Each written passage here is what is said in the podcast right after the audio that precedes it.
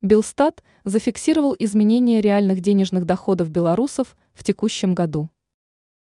Национальный статистический комитет Беларуси сообщил об изменениях реальных денежных доходов белорусов за прошедшие 7 месяцев текущего года.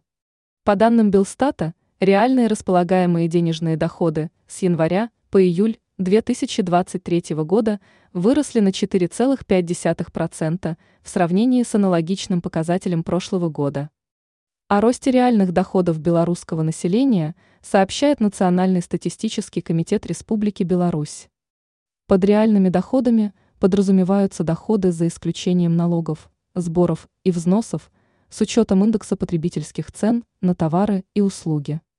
Что касается причин увеличения благосостояния населения, то способствовало тому замедление годовой инфляции.